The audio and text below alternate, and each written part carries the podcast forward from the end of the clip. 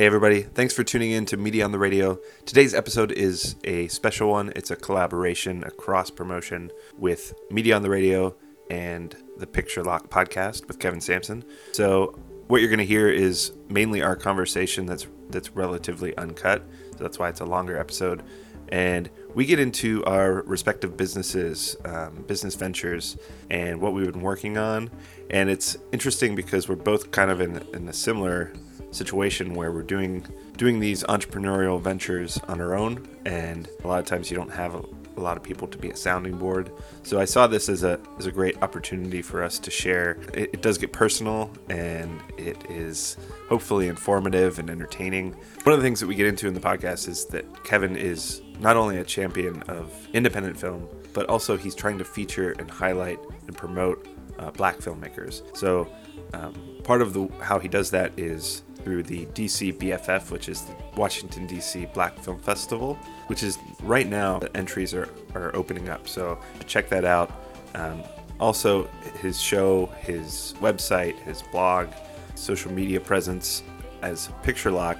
Picture Lock is a is a great place to find out what's hot in terms of film, indie film, Hollywood film, all that stuff. He does reviews, he does interviews on his podcast. So please check that out at picturelockshow.com or or subscribe to his show on iTunes. Um, look up Picture Lock on your podcast app.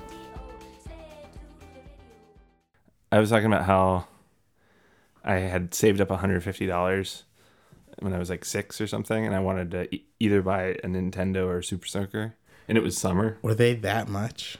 Mm-hmm. Yeah, and I went with this the Super Soaker, and it Yeah. changed my life trajectory. Because I so? wasn't a video gamer, you know. right? I never got into that.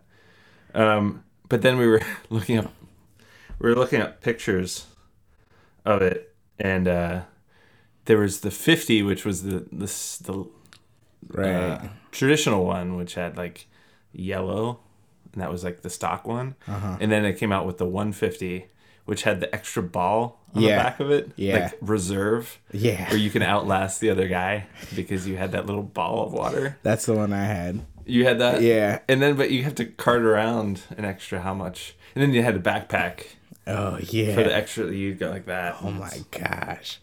Man, those are those are some good memories. But you know, honestly, like I just remember that that the ball never really worked. It was like, what's the point? It's a way to upcharge. right, right. but Um, the Super Soaker was invented by a black man. What? Yeah. I didn't know Black that. History Month. That's your Black History fact. it is the truth. Ruth, it's and it made like a, a billion dollars in revenues. I'm sure. Yeah. Yeah. I mean, I I use my birthday money on it, so I know all about it. My Right. my cold hard cash I earned myself. That's pretty good though. I mean, if at six years old you were you were like, "Mom, I want a Super Soaker, and I'm gonna use my money." That's Yeah. And my parents were super excited about it because, you know, if I buy a Nintendo myself, they have to buy the games throughout the next couple of years or whatever. Mm, yeah, for the Super Soaker, there's no other Yeah. investment needed. yeah, exactly. Go ahead, use the water from the hose outside. It's cool. So this is like a what are we doing here?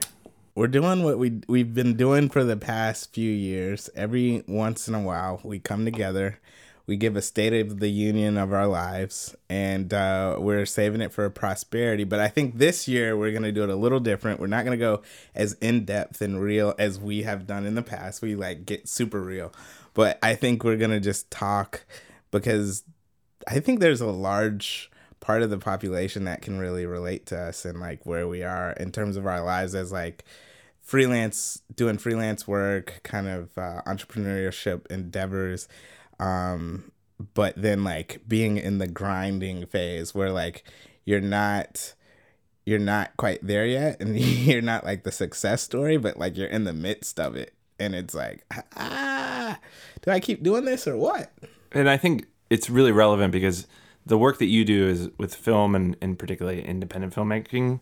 And independent filmmakers are, are lonely because they they work really hard and they they are their own kind of entity um, when it comes to the creative work that they do. And then a lot, I believe a lot of my audience for me on the radio is not only filmmakers, video professionals, uh, people in creative field, but a lot of people are on their own, freelance.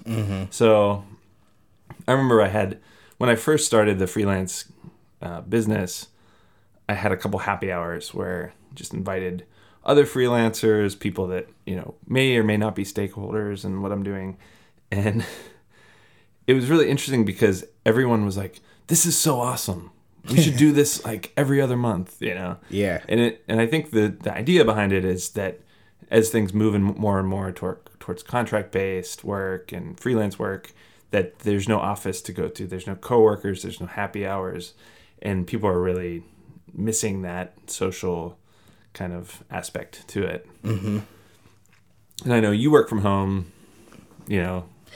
Yeah, you know, that's the interesting thing because I think the last time we had a conversation, I was working at Arlington Independent Media. And so I was working for someone full time and then doing everything else, um, you know, in my spare time. Whereas now, moving down to Charlotte, it forced me to, because I applied for jobs and things like that. But in that area, you know, film is not really a heavy industry. And, uh, so it kind of forced me to start my own stuff and uh, yeah so it's actually been pretty interesting working from home and and trying to manage schedule and actually being like a freelance full-time kind of guy Yeah, it's funny and it, it's really funny cuz you're you're like less than a year in, is that right? yeah well yeah yeah. Almost coming up on a year in, in in march we moved down to charlotte. But honestly i probably didn't start um doing the freelance work until the kids were in school which i think was in june. So yeah it's it's less than a year definitely.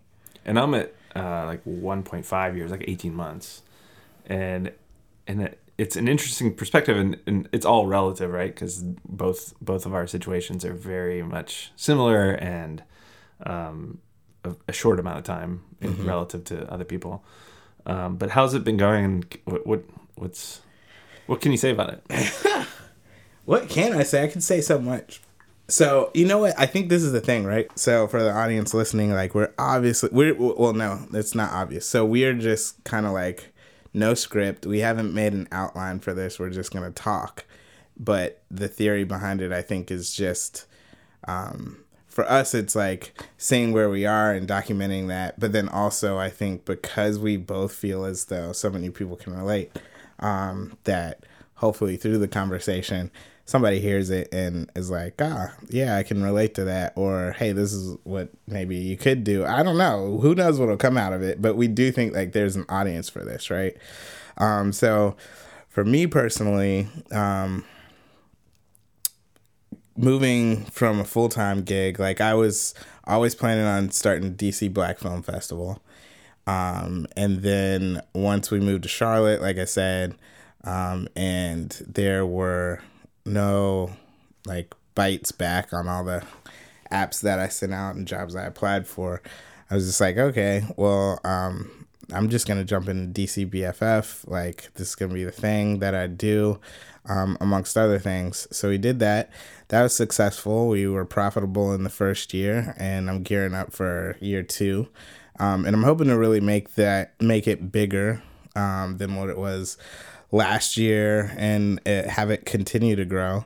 Um, and I really think that that will probably be like the bread and butter kind of thing that I do because that's what I'm really passionate about, and I'd love to be able to do that full time. But because right now the the organization isn't to the point where I can just rely on that full time, I'm also I started uh, Picture Lock PR, um, in which basically I, w- I can represent some of the indie films that I see. So, you know, as a film critic, a filmmaker, a film festival director, um, I get to see so many different things um, of the film industry, so many sides of the film industry from, you know, talking to the people that I have on the show, the films that come in to the film festivals, whether it's Rosebud or DC Black Film Festival.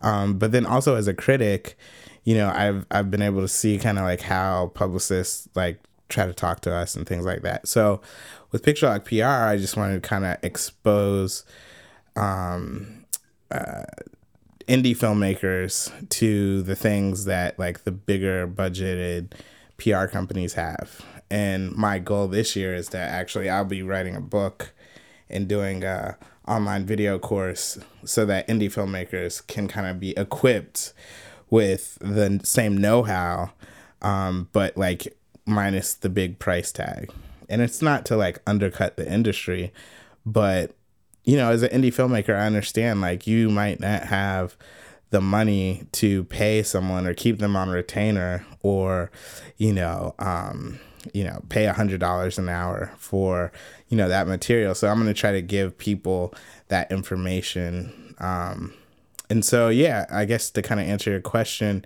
um it's been a mixture of freelancing um pr work uh the festival and um there's something else that i'm missing but i'm sure it'll come back soon enough Well, I think it's interesting because I'm I started my business over, like I said, 18 months ago, and I'm I'm doing I'm not very focused in terms of the the type of work that I'm accepting. Uh, it's not like I'm a video company that specializes in X, uh, and so I'm taking work as it comes, and th- that takes on the form of online classes. That takes on the form of promotional videos, short um, fundraising videos for nonprofits, um, and and also sometimes I'm a I'm a subcontractor where I do some camera work for other bigger production companies.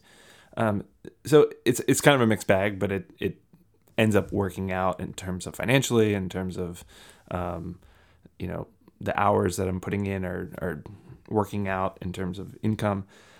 But I'm curious because it's our situations are where they divert is that I'm I'm in terms of my branding, it's not specific what I'm I'm a kind of a catch-all for I'm a production company. I'm you you hire me. In in some ways I'm a hired gun, in some ways I do some consulting work. Mm-hmm. And it's whatever the person needs, I can kind of meet them where they are. But you are doing something a little bit different because it's a bit more of a leap of faith. It's not something that people can immediately see and you're kind of building a lot of different things at once. Um, and it's almost more risky and um, yeah as my wife the same- says every every time we talk about what are you doing but at the same time it's what you want to do right right so there's that thing that I go back and forth on where and this is going to get personal maybe we can you know whatever we can Yeah. cut this out but I talked to Allison about it is I talk about your situation I think it's really interesting and it's and it's a luxury in some ways that you're able to kind of have this time and and Alex gives you this time right um, to really let this kind of blossom and let it let it happen. And I said, you know, I'm focused on kind of bottom line stuff, and I want to make sure that there's revenue coming in. And Allison said to me, she's like, yeah, but Kevin's just like going for it, you know. And she's like, you can you can do that if you wanted to. Like it would be really tight. Like it would be like when I was in law school, but you know you can do it. Yeah. Like if there's some project that you want a big project you want to take on and i was like immediately i was like uh. So in, in a sense it's like she she took that she gave me that option and she took out the other part that i'm like well i have to do this and i have to do that. And so then it becomes it puts it back onto me. Like well what do i want to do? Right. right right? And so um i think that's rare. I think it's admirable for you to do that. And i think it's rare that somebody that and it, it's of course hard to see the the forest through the trees and all that stuff but what is the vision? Like if you had a perfect you had a million dollars right? That's Yeah. always the question like oh yeah. what would what would it look like? Well, obviously, these days a million dollars doesn't go that far, right? like, yeah, Right, no, it does- you, you got to be even smart with you a million dollars. you gotta be smart yeah. Uh, so first thing would be I, I definitely have to like I really appreciate my wife. And and and so like on the personal side it's kind of like we both in our relationship we've gotten to this point where like hey we have to set boundaries on how long this lasts where I'm doing it but like she believes in me enough to be like do this but then that also puts this immense pressure on myself where it's like I got to get this done, which is why like even today as, you know, we're here together like I'm tired, but like I'm trying to send out emails and things like that because I feel like there's a, a shot clock, you know, and I know that I only have a certain amount of time. What's the vision? Well, I guess like the question would be like if I was able to like what's what am I trying to build myself to? Like what I would love to do is every year I go away, I do like make make whatever film that I want to make. I have Picture Lock, which I'm able to interview, talk to up and coming talent, and hopefully, you know, I, I try to mix it up with like people that actually have like films that are out and things like that. Like we'll be talking with Ruth Carter from uh, Black Panther tomorrow, but honestly, like I'm putting a lot into the indie film community. And I'm honestly hoping because after doing this for like four, going on five years, like I'm hoping that I can be the champion for the indie filmmaker because it's like I've been doing this for so long talking with indie filmmakers because I am an indie filmmaker and I think that's where you get the freshest voices, not from Hollywood. Um, so I'm hoping that there's definitely an ROI, and even if there isn't, I still believe in the cause. Um, and then uh, from there, like having the show, which I would love to do like TV again eventually. Um, you know, with the DC Black Film Festival, that is definitely something that I'm passionate about in terms of like seeing stories about people of African descent and you know by and about people of African descent, so that like you know Black Panther coming out isn't like such a anomaly anymore. You know, like and what one of the things, one of the quotes that I think I've kind of termed for, for myself is that I will stand with, you know, everyone, but I can only fight for certain things. So like, I'll stand on the side of like, you know, um, rights for certain people, whatever you name the cause. Like I can stand for it but I can't fight for it. I can't devote time and energy to that because if I'm trying to devote time and energy to like making sure that we see more blacks represented in Hollywood, like it's to take away. So like I'll stand with you, but I can't fight for everybody. I can't spend my time and energy. And so that's one of the things that I've really learned is that like although I want to see diversity in Hollywood, like I want to see more representation of Asians and things like that, like I'll I'll stand with you. DC Asian Pacific American uh, Film Festival. Whenever they come through, I'd love to throw people on the show, and that's how I can use Picture Lock to kind of do that. But when it comes to like really getting dirty and getting in, you know, rolling my sleeves up, it's got to be focused on uh, like DC Black Film Festival.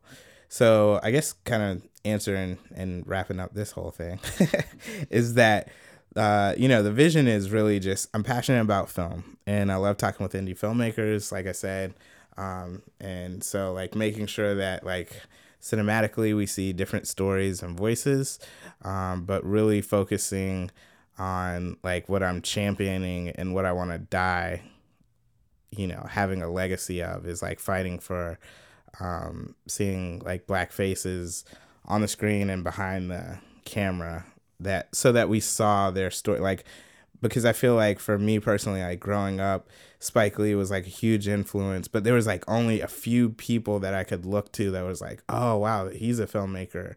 Um, I could do it. I could be like him, or like nowadays, it's like I can be like her, like Ava. You know, so for my kids, like I want to leave that legacy where like oh man, that's what my dad was fighting for. So this is a true story. And then I'll throw it back over to you.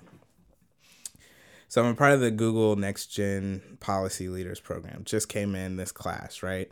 And so I went to this this uh, conference in December. Um, I think the conference was like from the sixth through the eighth. On the seventh, my grandmother passed, and I got that news, got that call that morning. We were in like a session and I kind of knew what time it was because when my aunt calls me, like she doesn't call me, you know, and so like the last time she called me, yeah, it was my grandfather. So this year it was my grandmother, and the thing about it was, you know, I had a good conversation with her over Thanksgiving, um, and so I was, you know, prepared. It wasn't it wasn't a surprise like it was when my grandfather he just had a heart attack and we weren't expecting it. Um, And so that really had me on this road of legacy, like thinking about her legacy, uh, my grandfather's legacy, now that they were both gone, and how they worked really hard so that my dad could be a doctor, my aunt could be a lawyer, my other aunt a teacher. And then so that I could be sitting at this conference for Google, right? Like a huge company. And I was selected because of running the DC Black Film Festival, right? Pretty much. Um, so out there doing the work, social justice for people of color. And that wasn't me. It was like my grandmother, you know, like her hard work got me to be at that conference at the time when I got this call. So that really put me on this like whole, like I said, legacy, thinking about like what what am I doing with my life so that my kids can benefit from it and then other people because that's the thing like we get to a certain point in life right dev where we both kind of we're living okay. Like you know we have like clothes on our back and food in our bellies you know what i mean? Like but then the question is like how do we give back? And so for me when you talk about the vision i think it really cemented that like all right i can stand with everyone but i can only fight for certain things. Um but being able to become in a position where you can help other people's voices be heard i think that's like kind of the key right? Being in the position uh where you can do that so i know we kind of like i just hard righted and like started talking about like all this other stuff but um but that's kind of where i am now so uh, you know Well, I was listening to this. I listen to a lot of podcasts, but they they were talking about you know some self help, some you name it self help book that um, uh, basically the theme of the self help book, and this comedian that was talking about it was, you know, if you want to unlock your like dream or your like vision for your your perfect world, help people. Mm. Help other people. Give them a platform. Give them you know things. And the key is to not ask for anything in return. And he said he explained the stories. He read that and he was like well i'm just going to try it. And he started just going around and promoting other people and saying like try you know like he was a comedian so he did this co- comedy series and like just trying to promote other comedians. And then within months he got the biggest deal of his life and it's just everything changed. And you know it's you can chalk it up to coincidence but it's like this and it's and it's the ultimate uh you know it's like well yeah if it's you know it's still selfish if you're doing things that you think are going to help you in the long run right? Yeah. but i believe that, that that's that's not what you're after and that that that's why dc black film festival is like the ultimate like what brings everything together in terms of everything that you're working on. Because if you do make it a premiere festival and who's to say you know it's time will tell. And i think the vision is there and the the capacity um, for dc to be that that space for that type of festival is there. Um, and it's just about convincing the right people. But you know that that feeds everything else that you need to to grow everything other grow in your own filmmaking grow in like uh, having shoot off businesses that support and are like magnets for the DC Film Festival. And that's what I, it's like keep doing that. Yeah well I think that's perfect. You know, I appreciate it, and so I'm gonna I'm gonna flip the script in a second, and I'm gonna talk, make sure that you get in some some time. But um, I think in this world and day and age where like on social media everybody puts their best foot forward, it's great that we can have this conversation about like, all right, well, what's really going on behind the scenes right now as like you're trying to get to that point, because like that's the goal, right? Where you like you said like to be able to help people like with DC Black Film Festival it's not about like how much money I can make it's really about like how many diverse stories and how many filmmakers can I find that are telling just great stories but just haven't had that opportunity to literally put their film on the big screen? And so like you said it, it's definitely like uh, altruistic. This isn't about me. Um, if anything for me it's about my kids. Um, and I think that you know uh, oh, so so to finish off that story about Google, Yeah, I was curious. so I didn't cry when my grandmother passed, not until the funeral. But when she passed, it was kind of like one of those things where like I, I kind of knew it was coming. We had a good talk over Thanksgiving, so I was fine with it. But when I got back from, oh man, I might get a little emotional again. When I got back from the festival or from the conference, um, my wife had told me like um, my daughter had uh, she was really upset because this boy a couple months before had said your skin looks like poop right? There's a white boy that said that. And uh, my daughter's five years old. So it's like this racism and like all this kind of stuff starts early. Because like the to use the term poop rather than chocolate or like a more positive brown right? That's to me that's kind of interesting i'm not going to judge the, the family or anything like that but poop is just poop is poop. It's disgusting. It's like your waste your feces. And so so this is months later and ella said something i can't i can't even remember at the time but she said something to the fact that she wished her skin was white right? And i was like that's when i that's when i just broke down in tears because i was like you are absolutely beautiful and i was like this is what daddy this is what daddy's been doing it's hard not to be emotional right now but like that's why i put together the festival and that's why gosh i don't want to do it uh I'm not crying. You're crying. dude it was I, I was i was like a baby and i think it was partly because you know i just hadn't let the dam break on my grandmother passing and all that stuff. But like i said thinking about legacy and what am i doing to leave and all that kind of stuff like it just came out and i was like don't you ever say you know that you wish your skin was white. Like you're beautiful. Your skin you we are who we are. You know what i mean? And that's the whole point of dcbff and that was the whole point of like the google conference where it was a bunch of people of color kind of in the top of their fields coming up with ways to make sure that like the playing field is even right? And so again just kind of going back to that whole thing it's not about me it's about making sure that the playing field is even and then making sure that people like my daughter never says that you know what i mean? Like why do you have to feel inferior? And this goes back to like that old test where like they would pull out a bunch of dolls and they would say which one do you think is pretty? And people would point at you know the white doll or whatever and this is not to get into this whole like race and skin but it's like that that's why you know i do what i do and and so for now just believing in the vision and the goal and that you know everything will come on the back end but so that's me if you have something to Well, say you say it No, but- no. I just want to point out though that I mean that's a an amazing story, and I really appreciate you sharing that.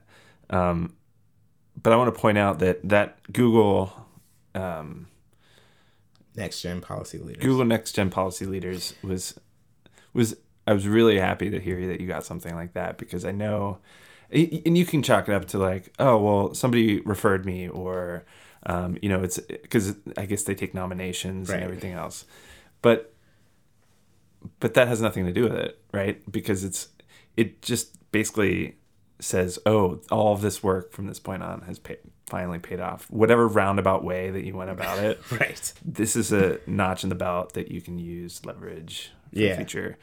And there's going to be another moment like that in like five years that you'll be like oh okay. Right. Right right. No no and, and and like i'm totally grateful for it and but i think at that moment it was just one of those like you know how like everything kind of aligns. Like grandmother dying legacy. Like right now i'm sitting really pretty whereas like my grandfather was like he was working on a farm like with his grand with his father right? And he hated it. So he went into the army so that he could get out. The only way that he went, was able to go to the army was because he agreed with his dad that he would give him his check. So my great grandfather was like, I'm not gonna let you leave the farm. I need you to be here. But my grandfather was like, No, I don't want to do this. Like, I want another life for my family. So I'm gonna do the army. I'm gonna send you. I'm gonna give you my check. that's how bad he wanted out. So that's where I come from.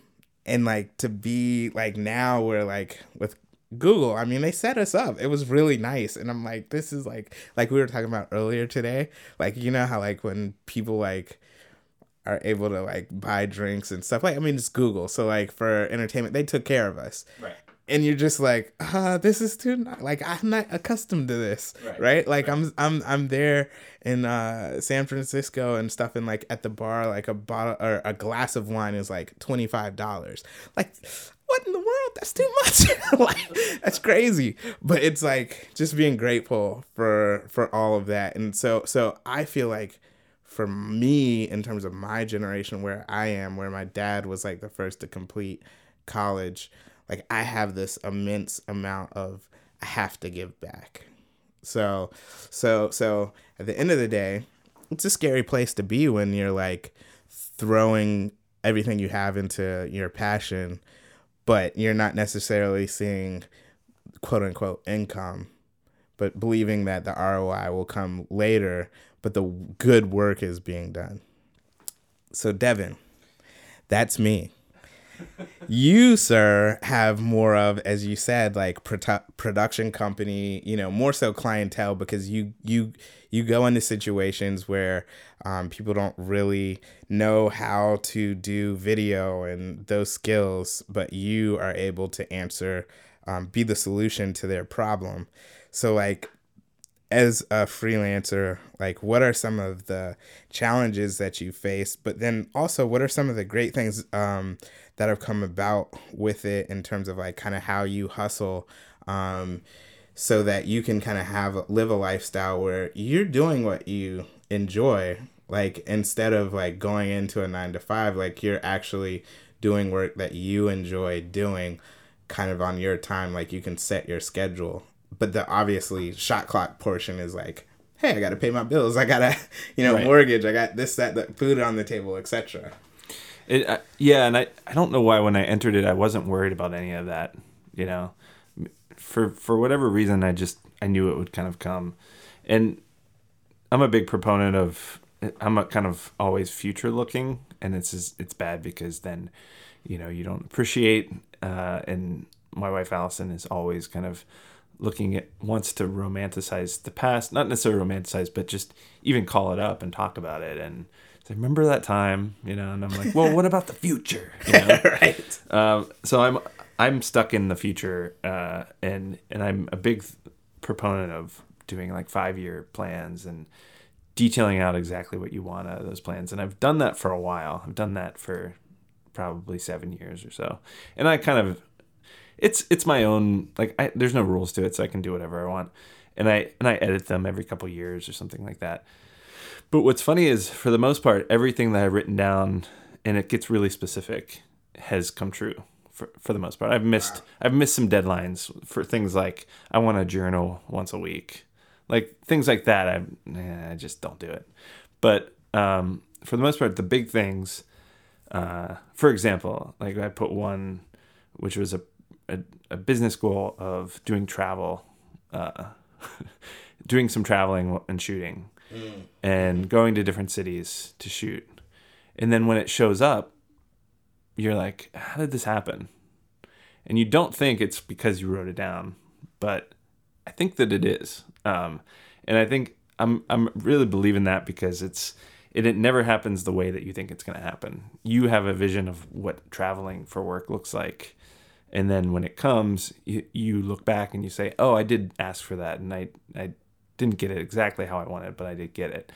But beyond that, I think the interesting thing with with the business is that I am a solo practitioner, right? And I wanted to bring this up because I recently just went on a gig to Vegas where it was like three days shooting conference, and it was a lot of fun. Of course, Vegas is fun, um, and I got to go with a good friend of mine who's a freelancer in New York, and we flew in, had a good time, and technically, like from a technical standpoint, I probably could have done it my, myself because of you know I I set the cameras and I record here and I go shoot pictures over here. And and uh, technically and there was there was a lot of room for it to go wrong if I did it myself.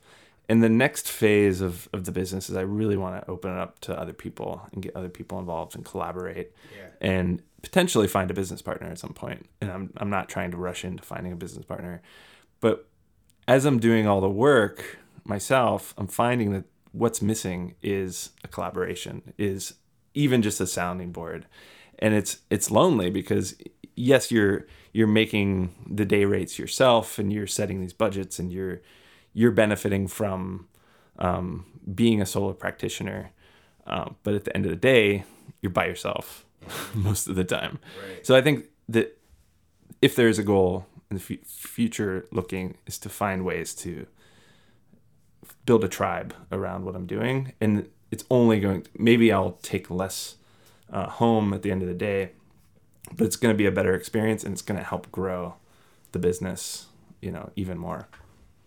Yeah, you know, I I can totally relate to you with uh, that because I think with Picture Lock PR, like that is something where like I, you know, kind of report to a client. Luckily, my client, um, they're really cool, and so it's not that difficult. You know, I've had a couple clients since I've started it, um, but like you know, when you do like work for a film festival, that's a short amount of time. But like I have one that's like kind of ongoing, um, and so I think. Uh, the thing that I was thinking about as you were talking was one of my kind of mentors just now. He was saying like there's work that you do in the business and work that you do on the business. So in the business is like the creative portion of it. Like right, that's like you going out, you're actually filming it, um, filming whatever you need for your client, coming back, editing, you know, returning, um, you know, the final product. But then on the business is kind of like keeping the books, and you know, you gotta have, you kind of gotta grow uh, the business. So you gotta, you know, reach out to new people, potential clients, and stuff like that. And I think one thing that you do really well, and that at least you really understand, is that, um, you know, even by like doing media on the radio or um, whatever the case may be, by as we kind of just talked about, like giving an opportunity for someone to kind of like come on the show or um, get their voice out, you know, because not only is it a podcast, but it's on the radio, right? So by helping other people and not expecting anything in return, you also can kind of like gain new relationships or maybe new clients and things like that. So could you kind of talk about like that part of the grind because I think what you said is absolutely correct. As entrepreneurs in this phase of it, it's very lonely because I think the thing is like when no one knows who you are, you're proving yourself. The people like Gary Vaynerchuk, he has a big name, big brand behind him. So of course people seek to go under Vayner Media or whatever the case may. And it could be a, bunch of other different folks that we could talk about, but like as entrepreneurs in this phase of the game, it's kind of like like, hey, I'm here. You know what I mean? But you can't just be like, I'm here and sit down. Like you gotta say, hey, I'm here and like put yourself out there. So like how do you go about kind of trying to do that? I think it's it is difficult because I think the it's it's all about I was always thinking about who is my kind of target market for my business. And because I'm able to do different things because I can do some event coverage and I can do online classes because I know studio production and I can do and my, my main skill is probably editing um, which I've sharpened in the last couple years even more. It's it's hard to focus and say well I only want to do this because then it's like well you're cutting out one third of your potential income or your business um, but I've found that find, finding clients and developing work it always it never comes from you directly doing something. There, and this is true of of business today. There's no cold calling. There's no hard selling. It, it doesn't work anymore. And you have to be in people's faces but giving but being helpful to them. And so that's what i really want to try and do with the podcast is um, having episodes that are purely for entertainment. So, for example, like I- would say, if hopefully people are entertained, but this is something that's it's a little bit more personal, and we're talking, and and it's not trying to sell any anybody anything. Yeah, it's mad vulnerable. Right. It's just us being uh, Right. talking, and I feel like there's two things. There's there's you have to have a personality, and it, people don't want, especially as young people get older and and, and get into decision making jobs where they can hire a video producer. They want somebody that maybe has my my pedigree, which is I've done a couple feature documentaries. I know kind of a bunch of different things about media products, and I'm I'm trying to have a personality. I'm trying to have fun, right? My branding is a little bit more fun, uh, as opposed to just kind of being a corporate kind of entity. Um, and and maybe I don't say all the right thing all the time, but I'm just going to be consistent about putting content out there. And the other piece of it is, I think, like I said, being helpful. I really want to develop because what I think the potential clients that I would have are struggling with how do they market their own business or their own their own nonprofit, and I think I'm struggling with that too. And let, let's figure it out together. But also, um, that's why I'm talking to so many different people on the podcast is what is working for you and what are you doing? And I want to be more specific about that. Like, for example, I have a friend of mine who runs a live stream company and he has so many great insights about uh, a webinar versus a live stream, an event versus a meeting, right? The two ends of the spectrums.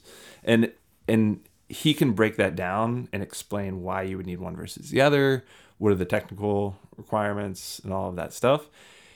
And clients really need that information. And his time is valuable and it's it's limited. Um, so if I sat down with him for 30 minutes and he ran through, this is what you need if you're looking to do a live stream event.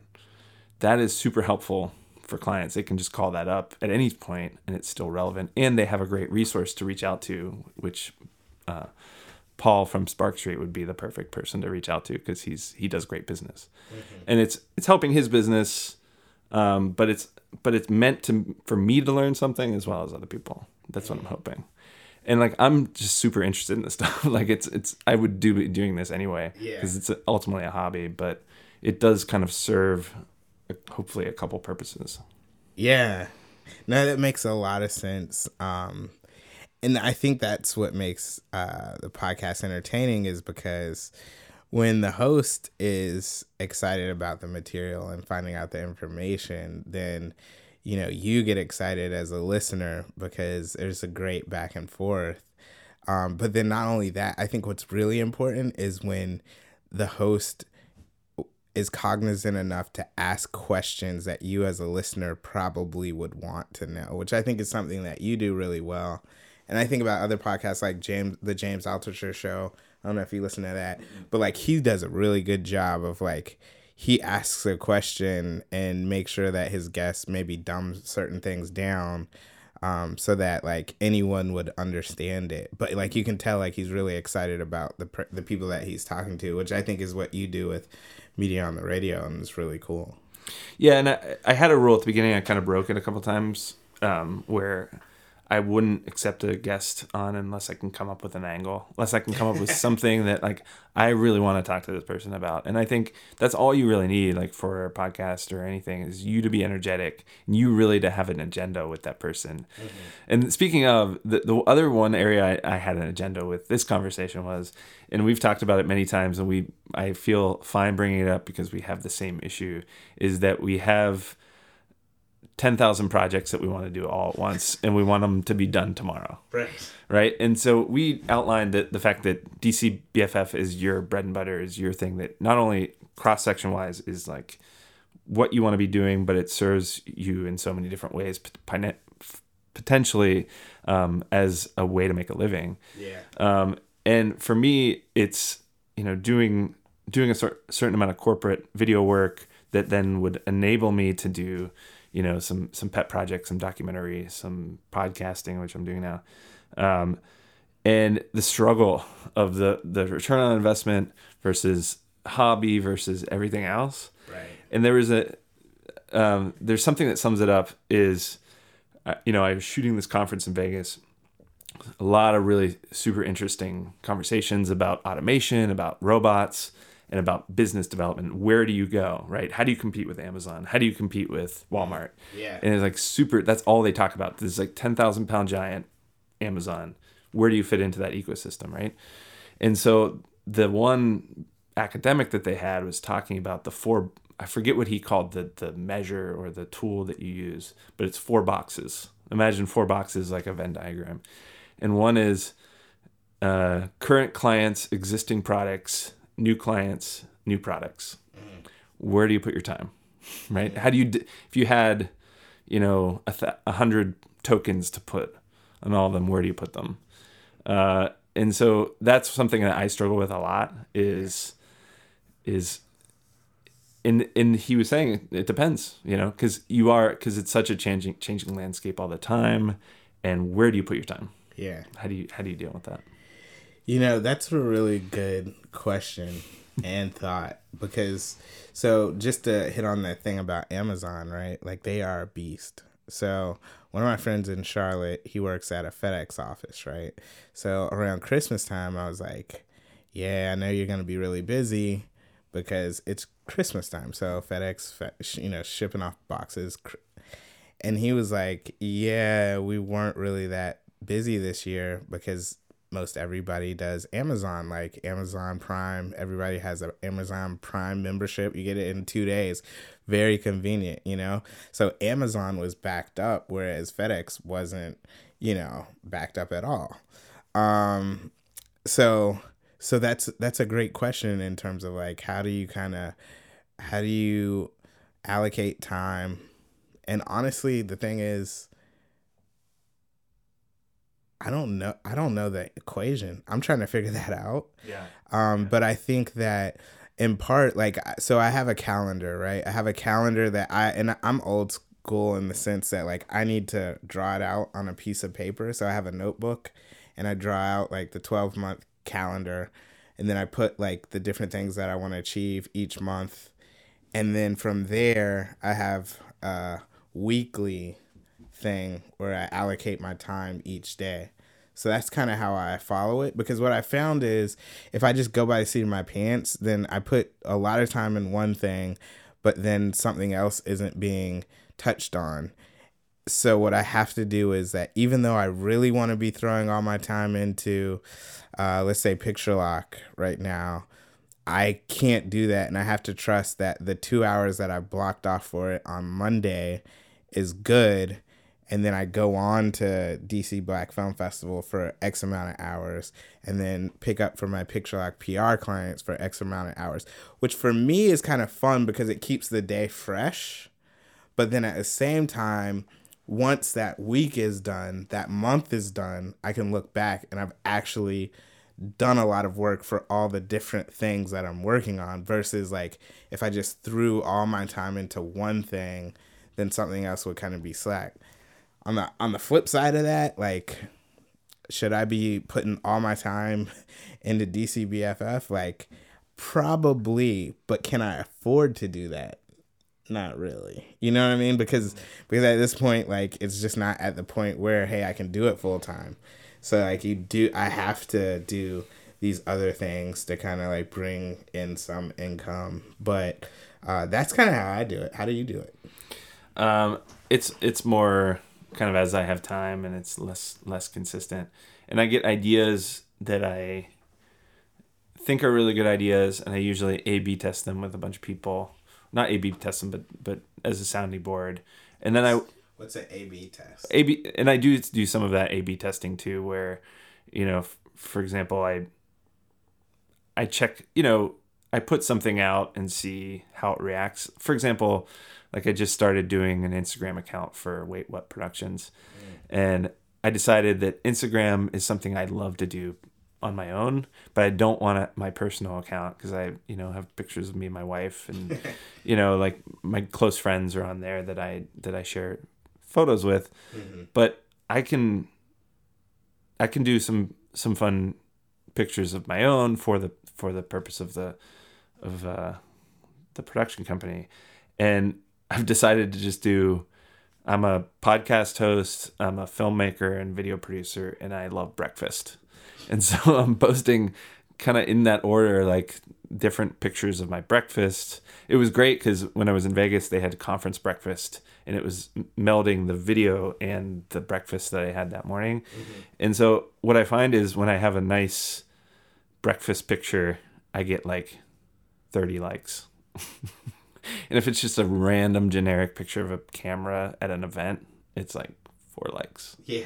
So it's like everybody likes breakfast, right? Who doesn't right. like it's the most important meal of the day. And it's just a way to have a personality, have fun. It's something I like to take pictures of anyway. Mm-hmm. And I'm gonna see where that goes. Um, if after a while I'm like I'm really sick of taking pictures of or it's like really no one's really commenting on them or nothing's happening, I'll just stop doing it. Mm. right? And I'll take that out and try something else and see kind of what what happens there. And you can't A B test forever, right? Mm-hmm. But um it I think it is important to really kind of throw things out there and throw a curveball every now and then and see what what happens.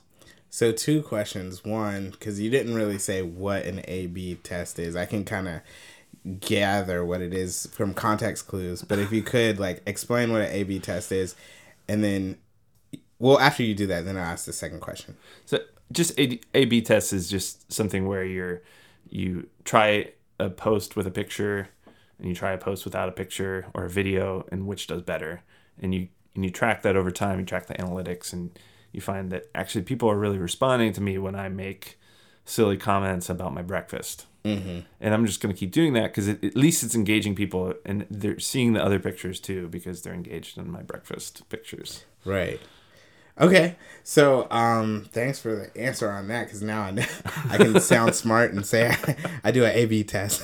but so one question I I'm wondering is, so for me, like I have a issue with like on social media, I don't post unless I feel like it's something relevant. Um, so for the most part, like I guess I don't test out like what's gonna work. I just put out what I think I want to say, right? Um, and so that might mean that like for picture lock show, you know, for the Instagram, like it might be a long time before you see not super long, but like it might be a week and a half before I post another pic on Instagram because I just don't feel like anything I have to say is relevant. Like I'm not taking pictures of, of my breakfast. I'm not really passionate about that but I don't have anything to say about film. And so I did kind of start thinking about it and I was like, you know what? I can post at least a picture of like the new podcast episode, which is once a week and kind of, you know, get it out that way um in addition to like how I do it on Twitter and stuff. So, um going back to you and like what you think like do you find it that it's easy just to kind of integrate like that as content because you're passionate about breakfast and you know like also putting in the regular you know wait what pro stuff. Um or yeah because i just struggle with that part. Well i think it's like the advice i've gotten is to only do the platforms that you really enjoy doing anyway and don't force it and don't if you're not going to be r- routinely posting like don't be on the platform at all. It's better to just pick one or two so I'm kind of using that, and Facebook is kind of, eh. I just hate Facebook in general anymore. right. I know it's really important, um, and I've never really gotten to Twitter, so I'm just trying to, like, I know that Instagram is something I really love doing. Yeah. So I'm just gonna hit it at like ninety percent. Yeah. You know, yeah. And like really try and, you know, do at least a post every day or two and see what happens. That makes sense. You know, but fun- it's also the hashtags too, because like, uh, especially um, just moved to Hyattsville and I've been able to find and try and engage the local community here and the local community of artists and filmmakers and different people by sheerly through through networking through uh, through Instagram. Mm. So there's uh, the way you tag, the way you you know are responding to other people's posts, and then they know who you are. Um, it's kind of all of that, uh, and it's just being on that space and really really dedicating your time to it. Yeah, oh man, uh, I kind of forgot what it was, but I think I was gonna say, um, yeah. So I think for somebody like me, like I understand that, like all of like so Instagram, Twitter, um, and Facebook is like a, the, a giant beast, and even Snapchat. Like I have accounts across most social media platforms, um, and so I understand the importance and the engagement. And so I'm better at like like Twitter, and then you get like the different like if this then that or whatever, so that like you posting in one place and then it puts it out on other in other places.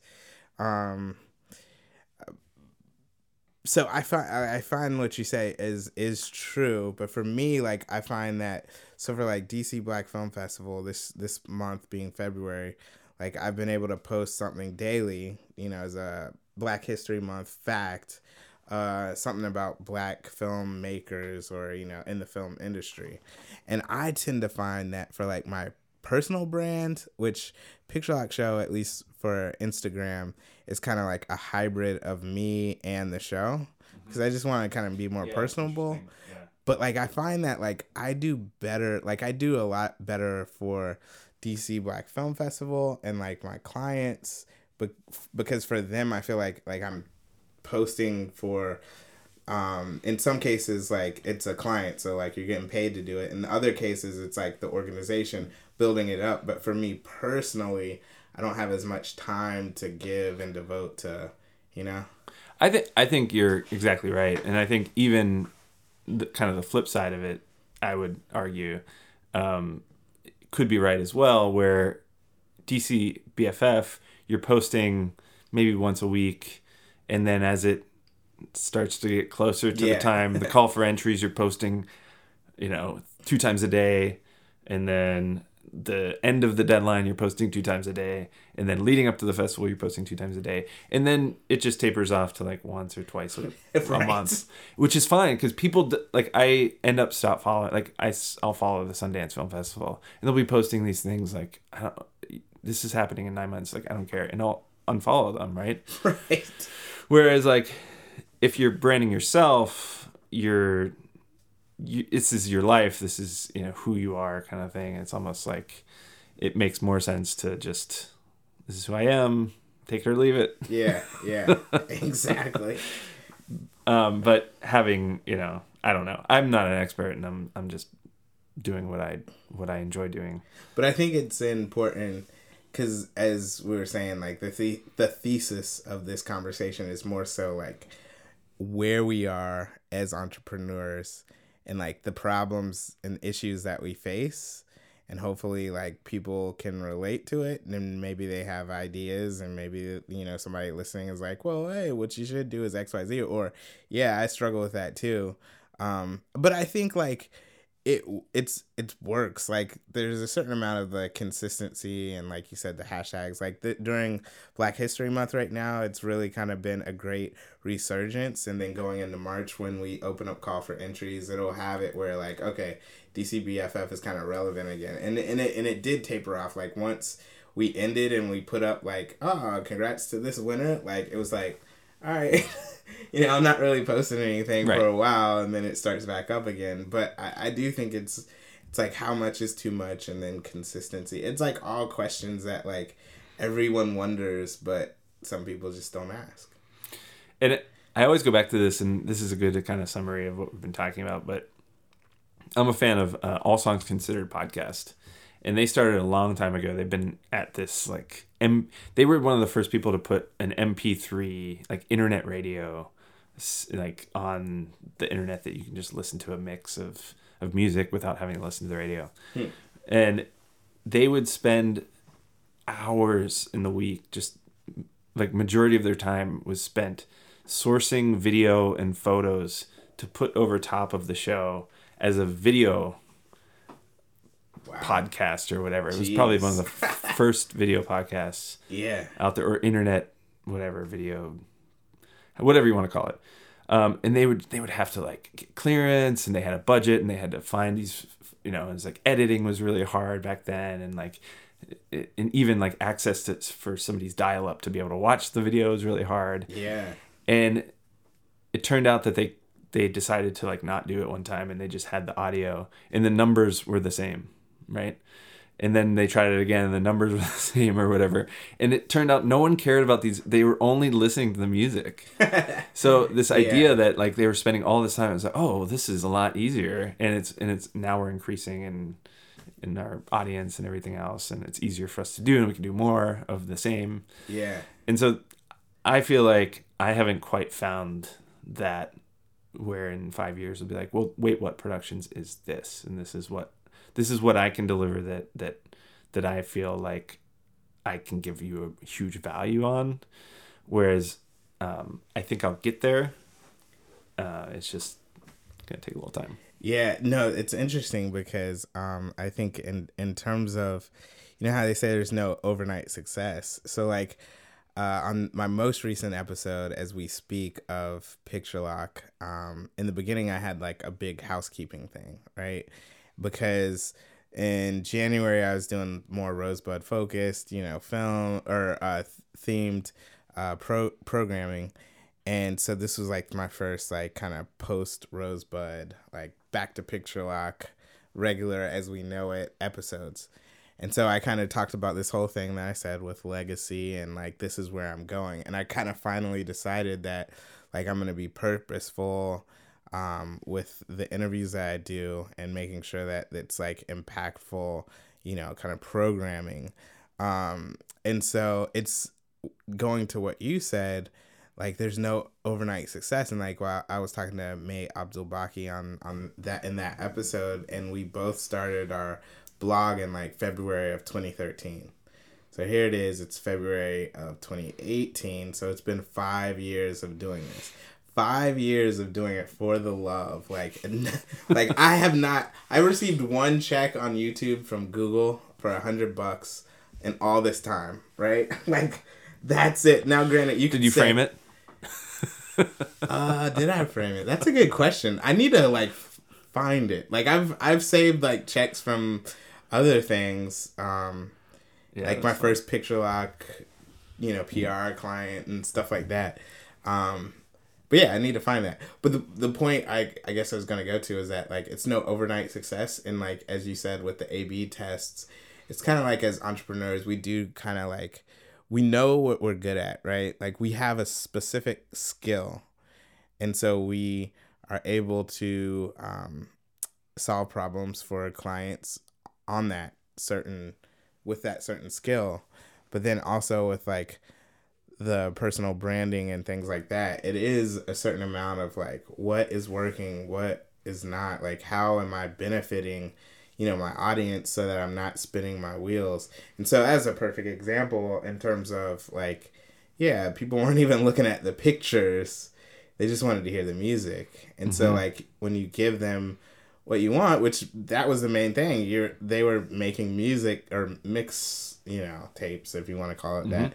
Um then it like you you kind of get to scale back on like all the extra stuff that you're like I think they might want this, you know, like versus like no, really all they want is, is just this content, you know what I mean? Like it doesn't matter about the extra whatever. Cool. Well, this has been fun. It has been, man. I, and I and I do feel like the wind is coming out of the sails on the conversation, but it's like a good. it was a good conversation. Yeah, like no. we covered a lot. I don't know yeah. how long this has been. It feels it's like been it's an been, hour. Yeah, yeah, yeah, that's what I figured.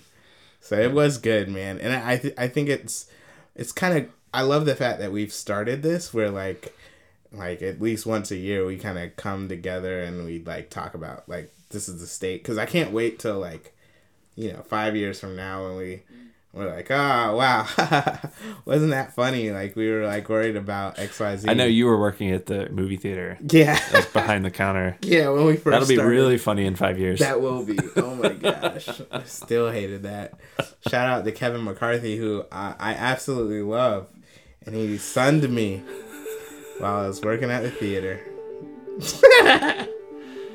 cool. Cut. This is Devin Gallagher, host of Media on the Radio, and thanks for listening.